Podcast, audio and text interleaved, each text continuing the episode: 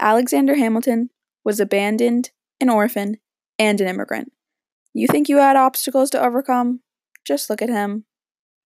Hamilton, even with facing all of this, he was still able to become Washington's right hand man, create the national bank, and basically control a presidential election. He eventually died in a duel because he meddled and the person he didn't support killed him. In this podcast, you will learn about one of our forefathers, the man who is on the $10 bill. Hated by everyone, you will learn of how persuasive and brilliant Hamilton was, how devoted he was to our country, and why everyone hated him for it. Let's start out with a little bit of background. Hamilton immigrated from the Caribbean. After needing to fend for himself due to his deadbeat dad who left him and his mother dying, he came to the country with a mission. To achieve this, he worked harder than anyone, getting through college early, then soon after going straight into the army. His talents pertaining to combat were noticed by the general, George Washington, who asked him for advice. Soon, Hamilton became one of Washington's right hand men. Out of the war, George was made president and Hamilton treasurer, a place given to him by Washington, and man, was he not going to waste his newfound power. Okay, so at this point, people don't really know who Hamilton is. He pissed off some people at war, but the people of the country don't know him yet. But they are about to be introduced. Hamilton was Treasury from 1789 to 1795, and he wasted none of his time.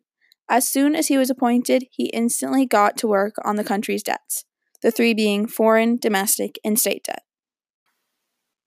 Hamilton's plan had three basic provisions. The foreign debt and interest would be paid in full.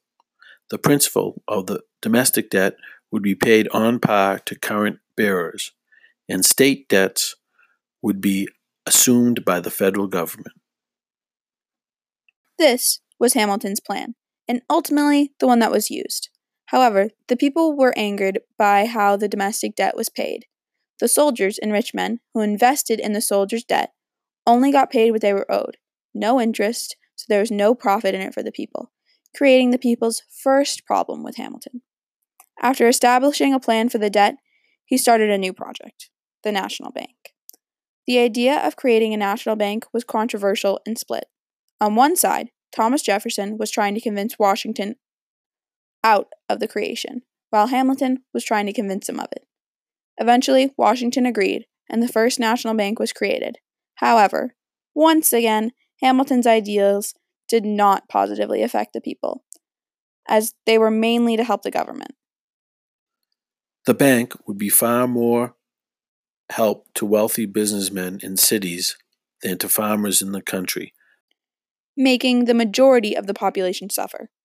After receiving pushback for most of the things he did, Hamilton learned to deal with it. He began to disregard what the people said. I have learned to hold popular opinion of no value. The people's indifferent opinion on him almost got Hamilton falsely accused of spending government money. The people had a biased opinion on Hamilton, and this is what created the Reynolds affair to be known. For years, Hamilton paid off James Reynolds because of an affair he had with his wife.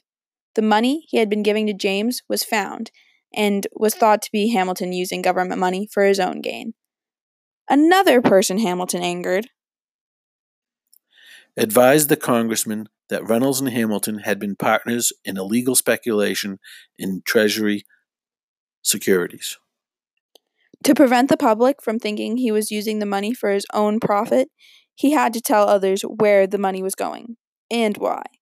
Soon, convinced that Hamilton was blameless with regard to misusing public money, the topic was dropped. However, later, Jefferson, who was convinced that Hamilton had turned the nation into a casino.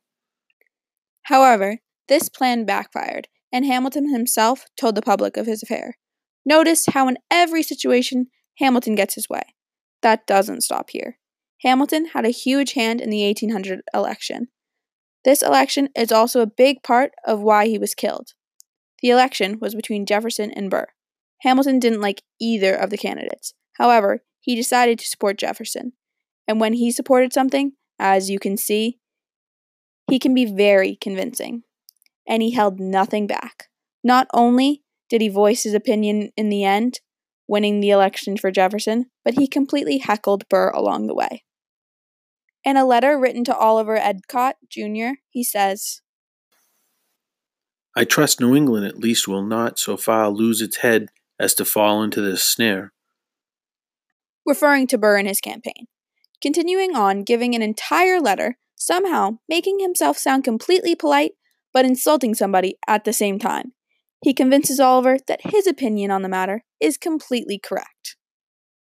Alexander Hamilton's focus was on helping himself and his country, which influenced his thoughts on what to use his power to fight for. Some of these decisions resulted in the people getting angry.